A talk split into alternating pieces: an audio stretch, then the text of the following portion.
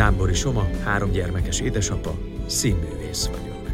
Igen, ez egy podcast, amikor apák nyíltan és őszintén, tabuk nélkül beszélnek az apaságról. Egy műsor, egy témával. Válaszok, történetek, érzések, nem csak apáknak. Apakt. Apás dolgok lemesztelenítve. Mit szeretnél, hogy hogy mutassunk be téged? Én mondok pár gondolatot, hogyha gondolod, hogy um, bennem így keveredik a személyes szál és a hivatalosan tudható információknak a halmaza, és kicsit puskázom, hogy tudom, hogy neurológus vagy, pszichiáter, addiktológus, pszichoterapeuta. Mondjál csak pszichiátert és pszichoterapeuta. Van öt szakvizsgám, nem kell itt fárasztani. És én még azt tudom rólad, hogy a művészet nagyon közel áll hozzád, és hogy mm, itt, itt most azt az élményt tudom behozni, amikor volt az Európai Családterápiás Kongresszus, ültél a pulpitoson, és ez a...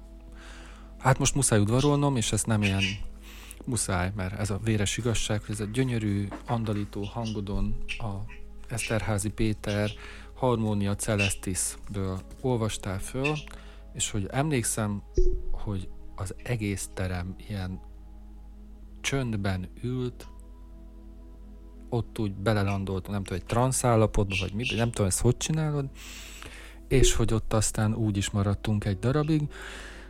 Kedves hallgatóink, Kezit sokom, jó napot kívánok, sziasztok, hogyha hölgyek is hallgatnak minket, és hogy hál' Istennek a visszajelzések alapján bizony vannak ők is. Nagy öröm számunkra, különösen nekem egy nagyon kedves beszélgető társunkat üdvözölhetjük most az APAK műsorában, dr. Koltai Máriát, pszichiátert, pszichoterapeutát, aki hát nagyon komoly szakmai alkotómunkát végez, végzett, és hogy azért is örülünk, hogy itt van velünk a műsorban, mert azt gondoljuk, hogy így az apaság kapcsán egy olyan vetületét tudja megmutatni majd annak, hogy hogyan is lehetünk apák, hogyan is élhetünk családban, amiről még eddig kevés szó esett, bár már valamennyit foglalkoztunk, akár transgenerációs hatásokkal foglalkoztunk, különféle egyéb témákkal, de hogy mégis az a reményünk van, hogy most egy picit a művészeteken keresztül, és hogy egy gyakorló szakembernek az elmondása által nagyon sok plusz új információt, élményt, egyebeket tudhatunk meg, úgyhogy nagyon-nagyon várjuk ezt a beszélgetést. Szeretettel köszöntünk, kedves Mari, a műsorban. Nagyon köszönöm a, a meghívást, de nagy izgalmat okozott. Aztán belegondoltam, hogy hát hiszen olyan régóta foglalkozom én ö, családterapeutaként a gyakorlatban is, meg a, a tanítás során is, a szülőséggel, és hát a szülőségen belül is az apaság témájával, hogy, hogy lehet, hogy tudtok velem mit kezdeni, vagy én is össze tudok guberálni egy csomó olyan tapasztalatot, meg, meg gondolatot, ami, ami talán hozzáad ehhez az apa műsorhoz, amihez gratulálok. Nagyon-nagyon fontos. Én amikor a pszichiáter pályámat kezdtem, akkor az anyák divatban. Ugye a pszichoanalízis, a, és hát annak főleg a, a, aztán a modernebb tárgykapcsolat és stb. változatai azért nagyon erőteljesen az anya-gyermek kapcsolatot helyezték a fókuszba.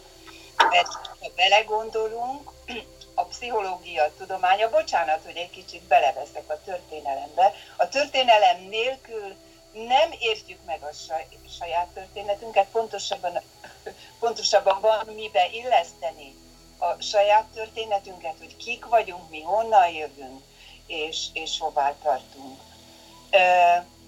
Maga a pszichoterápia, a pszichológia, mint tudomány, az úgy és akkor és attól született meg, hogy Sigmund Freudnak meghalt az édesapja. És hát ezt mindenki ismeri, ez, ez ugye nagy történet. Az apa elvesztése utáni jászban Sigmund Freud fogta magát, és megírta az álomfejtést, ami a pszichológia tudományának az alapműve, ettől számítjuk 1900 álomfejtés megjelenése, ide is készítettem.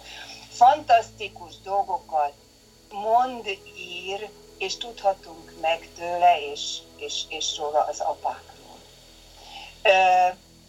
Az apa-fiú kérdésre majd még visszatérek, mert, mert különösen az érdeklődésem terébe került, részben ettől is, ettől a történeti ténytől, másrészt pedig egy csomó olyan, olyan családi problematikából adódóan, hogy még az anyák szerepe és feladata annyira természetes, annyira szinte biológiailag beágyazott, hogy, hogy az apák szerep és helykeresése, különösen a modern és posztmodern világban rendkívül sok nehézséget jelentett a családi élet struktúrájának, szerepeinek, a gyereknevelésnek a szempontjából. És nagyon izgalmas változásokon ment keresztül.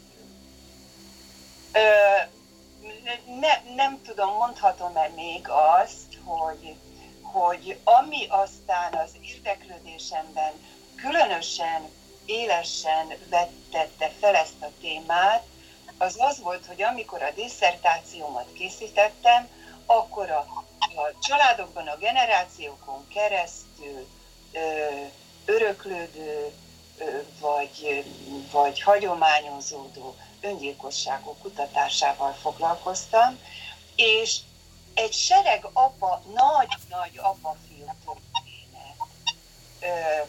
sorakozott elém, ami, ami részben történelmi alakokról, például a Széchenyi családról és a, és a leszármazottak sorsáról. Részben a irodalomból Thomas Mann és, és József és testvérei, és Thomas Mann és gyermekei. Aztán, aztán később pont az irodalmi érdeklődésem, ami szép irodalmi érdeklődés is, amit csak így most zárójelbe illesztek ehhez a témához. Ehhez rengeteget adnak azok az, a kulturális határterületek, nevezetesen a művészet, és legnevezetesebben számomra az irodalom, ami sokszor pontosabbá teszi, katartikusan is átélhetővé és megérthetővé, például a szülőség, anyaság, apaság, apák és fiúk témáját. A 20. század az különösen kritikus abból a szempontból, hogy, hogy a, a nagy háború után, különösen a második világháború, hitlerizmus, náci Németország kataklizmája után a 20. századról úgy kezdtünk el beszélni, és és meg is jelent a pszichológia szakirodalmában, hogy az elveszett apák évszázada. Meghaltak, elvesztek a fronton, a fogságban, a háborúkban, az anyákra maradt a család, akik nem vesztek el, megmaradtak, azok jelentős részben bűnösök voltak, ugye a század, a második világháború, a nácizmus bűnei miatt, és ezek a, a mozdanatok nem gyászolódtak el, nem lettek kellőképpen, legalábbis társadalmi szinten ö, elgyászolva, hanem, hanem nagyon sokan küzdöttek ezzel az elgyászolatlansággal, elakadt gyászsal, és a fiak itták meg a levél a, a fiak hordozták tovább a szégyent, a bűntudatot, mindazt az örökséget, ami nagyon megterhelte az életüket, amihez aztán hozzájött még ez a 20. századi hóka-móka, hogy ők meg hogy kierősödtek, és jött, a, jött a, az egyenjogúság, meg a feminizmus, meg a férfias nők világa, akik munkába álltak és teljesítenek, és nekiálltak lekörözni a férfiakat. No, szóval szociálpszichológiai, meg, meg szociális, meg kulturális és mindenféle szinten ez a válság, ez nagyon erőteljesen rányomta a bélyegét apák és fiúk, apák és gyerekek. Nagyon, nagyon, nagyon jól visszatekintettünk, és egy kicsit megnéztük azt, hogy, hogy, hogy nagyapáinktól, nagyszüleinktől, szüleinktől és apáinktól mit kaphattunk, illetve ő bennük milyen folyamatok zajlottak le. Mégis te most hogy látod az apákat? Azt gondolom, hogy nagyot változott, és reménytelivé vált. Tehát a 20. század apa hiánya, és a 20.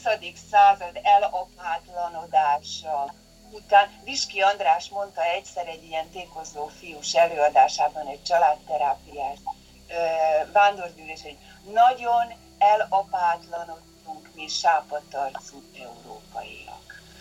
Szóval az elapátlanodás után az apák kezdenek magukhoz térni. Szerintem ez a műsor is annak a, az egyik bizonyítéka, és hogy az apák keresik a szerepüket ebben a megváltozott posztmodern világban. Mellesleg ezt az irodalomban is tudtam követni, mégpedig úgy tudtam követni, hogy ugye úgy szólt a dolog, hogy a modernitással megszűntek a nagy történet. Ezek a nagy apa-fiú történet. A nagy apák, a hős apák, a világhódítók, a felfedezők, a, a, a, a, az emberi létezésnek a, az irányítói. Az idealizálható apák, meg az alteregóként szolgáló apák? Tehát, hogy ezek, ezek már nincsenek, ezek már elvesztek, még ehhez majd egy Böszörményi Nagy Ivánt, egy kapcsolati etikai adalékot is fogok mondani, mert ez is egy megvilágító erejű, ö, és, és kész, vége. Vége a nagy történeteknek, apátlan világban, árvák vagyunk, és már nem számíthatunk semmire.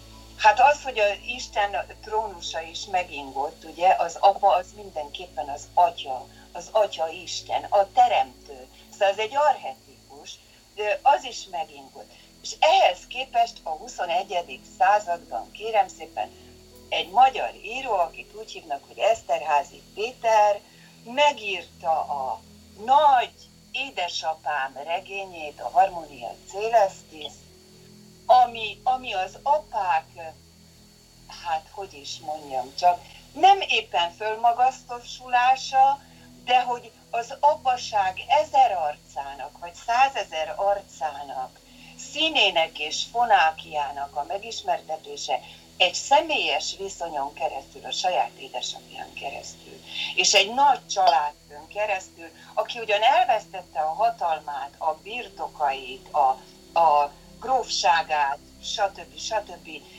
És mégis a fiai számára roppant érdekes egyébként, hogy csupa, csupa fia született, ugye, a Eszterházi Péter testvére, és nem is akármilyen fiú. Tehát, hogy az apák igenis, hogy élnek, és nem csak az anyák halhatatlanok, és, és ezekkel az apákkal tudnunk kell mit kezdeni. Hát ő kezd, kezd valamit, megmutatja a színét és fonákját, és ez a pszichológiának az egyik legnagyobb tanulsága, meg az én egyik legnagyobb üzenetem is, hogy megismerni, tudni róla, kíváncsinak lenni rá, a viselt dolgaikra, és nem a távoli mennybéli trónusra és a parancsosztogatásra, meg, meg, meg a hatalmi trónusokra ültetni őket, és félni a büntetéstől, meg rettegni azért, hogy kegyekben részesítsenek. No, tehát ez a kép megváltozott, a reális apakép az apák viselt dolgainak, a hibáinak, az emberi gyengességeinek a felismerése, és, és egy érzelmi viszony hozzájuk segít a fiak számára, de a lányok számára is, erre is ki fogok térni, mert az apás lányok se piskóták, a, a lányok szám, tehát a gyerekeik számára a saját identitás tisztázásához rendkívül fontos, hogy nem csak anyám van, hanem apám is. apám nemzet, tőle kaptam az életet, még ha spermabankból is, bocsánat, hogy most ezt is belekedett, mert ez is egy nagyon-nagyon fontos, fontos kérdés. Az élet fogantatása az abból az apákból ered. És a felnevelő, tápláló, óvó, védő anyák. Tehát ez, ez a kettő kell, és hogy ki volt ez, és milyen volt, és hogy viszonyult hozzám, hogy megkaptam-e tőle azt, ami járt, ami hát a, a világ, kapcsolati világ etikai törvénye, hogy a védtelen új életet azt óvni kell, védeni kell, táplálni kell és felnevelni. Ez szülői kötelesség, az apák és anyák kötelesség. És hogy ki volt az, aki engem fölnevelt, és és ebben aztán az, hogy biológiai, vagy nevelő, vagy mostoha, vagy örökbefogadó, végül is nem azt mondom, hogy mindegy, csak tudni kell, meg tisztában kell lenni vele, és annak megfelelően viszonyulni. Ez az vesztés, aminek történelmi, szociológiai, évszázadra visszatekintő háttere van. Ez még azzal is módosul, hogy a technikai forradalom óta, ugye, ami hát szépen, szépen még az újkor elejére nyílik, nyúlik vissza, az a férfi principium, vagy a férfi feladat, inkább így mondom, a férfi principiumhoz kötődő alapfeladat, hogy ők adják az erőt az a világ működéséhez, az élet fennmaradásához, védik a családot, a hazát, a, a, a gyereket megóvják a természeti, meg az egyéb fenyegetésektől, hogy, hogy ők termelik meg akár, akár a mezőgazdaságban, akár az iparban azokat a fontos javakat, amik, amik az élethez szükségesek. Ez a fontos funkciójukat elvesztették, hiszen jöttek a gépek. Tehát a férfi erő már nem vált nélkülözhetetlenné, míg nem az anya, mint szülő, mint biológiai lény, kezdettől meg ab természetesen mindig hozzájárul az élet fennmaradásához itt a Földön. Tehát Böszörmennyi Nagy Iván azt mondja, hogy míg a nőknek megmaradt ez a, ez a érdeme, ami, ami, amiért önbecsülésük lehet, amiért egy, egy etikai elsőbséget ö, és, és méltóságot kapnak, az apáké meggyengült. Hiszen gépek vannak, már nem ő szánt, már nem ő a két karja erejével építi fel a házát, hanem stb. stb. És ez, ez is megrendítette a 20. századra ezt a bizonyos férfi, férfi erőbe vetett ö, előnyt, kapcsolati előnyt és érdemet. No most ö, ezt visszaszerezni, meg kárpotlást találni, meg mégis bizonyítani, hogy, hogy, hogy mi számítunk, ez egy nagyon-nagyon fontos ö, feladata lett a, azt gondolom fejlődési feladata a férfi nemnek, és úgy vélem, hogy a 21. századra kezdi megtalálni. Tehát, hogy át meri venni a női funkciókból például az érzelmeket és a gyöngétséget. Ugye? Jó néhány évtizeddel vagy száz évvel ezelőtt egy apa az nem sírt, egy apa az kemény volt, és erős volt, és méltóságteljes, és fegyelmezett, és mit tudom én. És ma már lehet lágy, és szabad neki anyaszívűvé válni, nőiessé válni, idézőjelbe, és ez nem szégyen, hanem erény. Én azt gondolom, hogy a 21. században ez a nemek, nemek közti keveredés, hogy egy nő lehet erős, kemény és harcos, mint, mint annak idején a görög mítoszok istennői. Egy férfi meg lehet lágy, és óvóvédő, és gyöngér, és szerető szívű.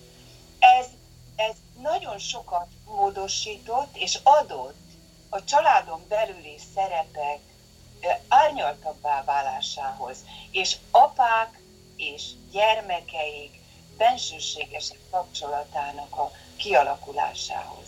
Hogy lehet az apákkal azonos, és nem csak lázadni kell. Említettem, hogy hát a fiúknak abszolút fontos, hogy legyen ugye férfi minta, példa, azonosulási minta, és az nem feltétlenül csak a hero lehet, ugye, aki, aki legyőz, legyőz mindent és meghódítja a világot, legyen benne egy ilyen, hanem, hanem a lágyszívű szerető, szerető, és a gyerekével játszani is e, tudó, és megölelni is képes ember. De a lányoknak is. Nagyon-nagyon mélyen bennem van a Heller Ágnesnek a Bicikliző Majom című könyvében írott tanulság, amit azóta több helyen is felfedeztem, hogy, hogy vannak ilyen kreatív, főleg mondjuk nagyon okos, meg nagyon sok mindenben alkotó képes nők, akiknek nagyon fontos volt az apjuk.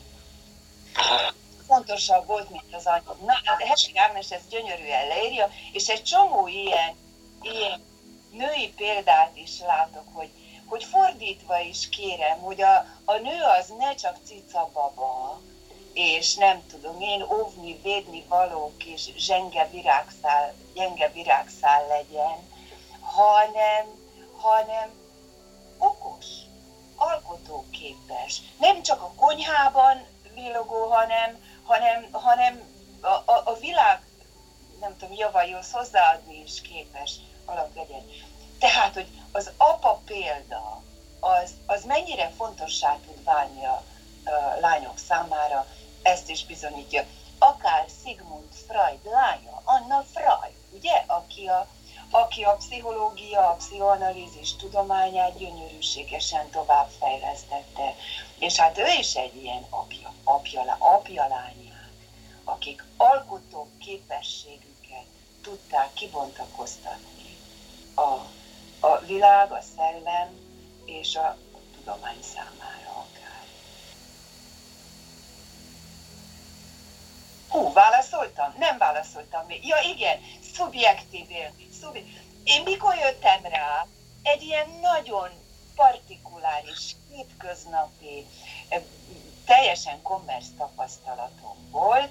A, a fiam Kopenhágában tanult egy, egy darabig, és akkor kimentem hozzá, és akkor, akkor bemutatta nekem Kopenhágát, imádtam, hát szuper hely, szerintem az egyik legjobb európai hely, és elmentünk sétálni parkokba, például a Királyi Parkban.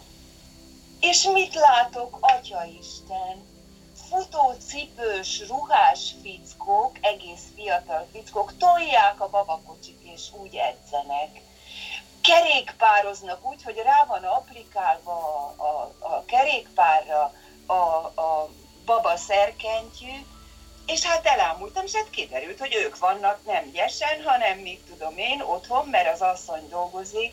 Ka, ö, Karl Ove Knausgaard, ugye, hogy itt mondjak egy-két ilyen irodalmi élményt Eszterháza cím kívül is, aki szintén ezt csinálta, és nagyon-nagyon szuperül leírja a nagy regény folyamának az egyik kötetében, hogy, hogy hogy küzdött meg ezzel az ifjú apassággal, mikor ő még kezdő íróként sehol se volt, és mit sem tudott kezdeni magával, asszony meg tanult, meg dolgozott, és, és hogy hogy barátkozott meg az apa szerepe. Szóval nekem ez a kopenhágai skandináv élményem nagyon megvilágító erejű volt, és azóta mindig figyeltem, hogy na nálunk mikor látok ilyet.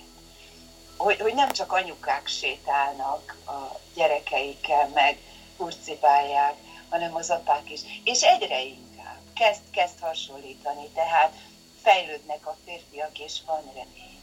Hogy az anyaszívű apák meg a gyerekükkel mit tudni kezdő apák, tehát hogy meg tudják etetni, tudják, hogy milyen kaját kell adni, tisztába tudják tenni, meg edzésükbe beleépítik az ő sétáltatásukat, hogy ez egy nagyon nagy lehetőség, és a családi kapcsolatok és a szülőszerepek gazdagodásának egy nagy forrása. Szóláltok reményt! Amikor megjelent a Harmonia Celestis, akkor a Pécset volt az egyik könyv bemutató, és Eszterházi Péter azt mondta, hogy ö, ö, meg kell mondjam, megkönnyebbültem, hogy meghalt az apám, és nem kell már attól tartanom, hogy esetleg azt valami nem tetszik neki a könyvbe. Hát lenne mi nem tessen, ugye? A Büllajstrom például, és egyebek, amiket már így több egyszer emlegetek. És ez olyan iszonyú bűntudatot okozott, a minden gyász után megjelenő bűntudat, hogy ő meghalt, én megélek, ami egyszerűen ezzel a szimpla tényel függ össze, ugye, aki pszichológiával foglalkozik, ezt pontosan tudja, hogy megúszhatatlan, azt még ez is tetézte, hogy meg kellett könnyebbülnöm, hogy már nem akadályozhatja meg a regény megjelenését. Na most a megkönnyebbülést meg kell fizetni bűntudattal, és még nagyon meg kellett fizetni, ugye a javított kiadással.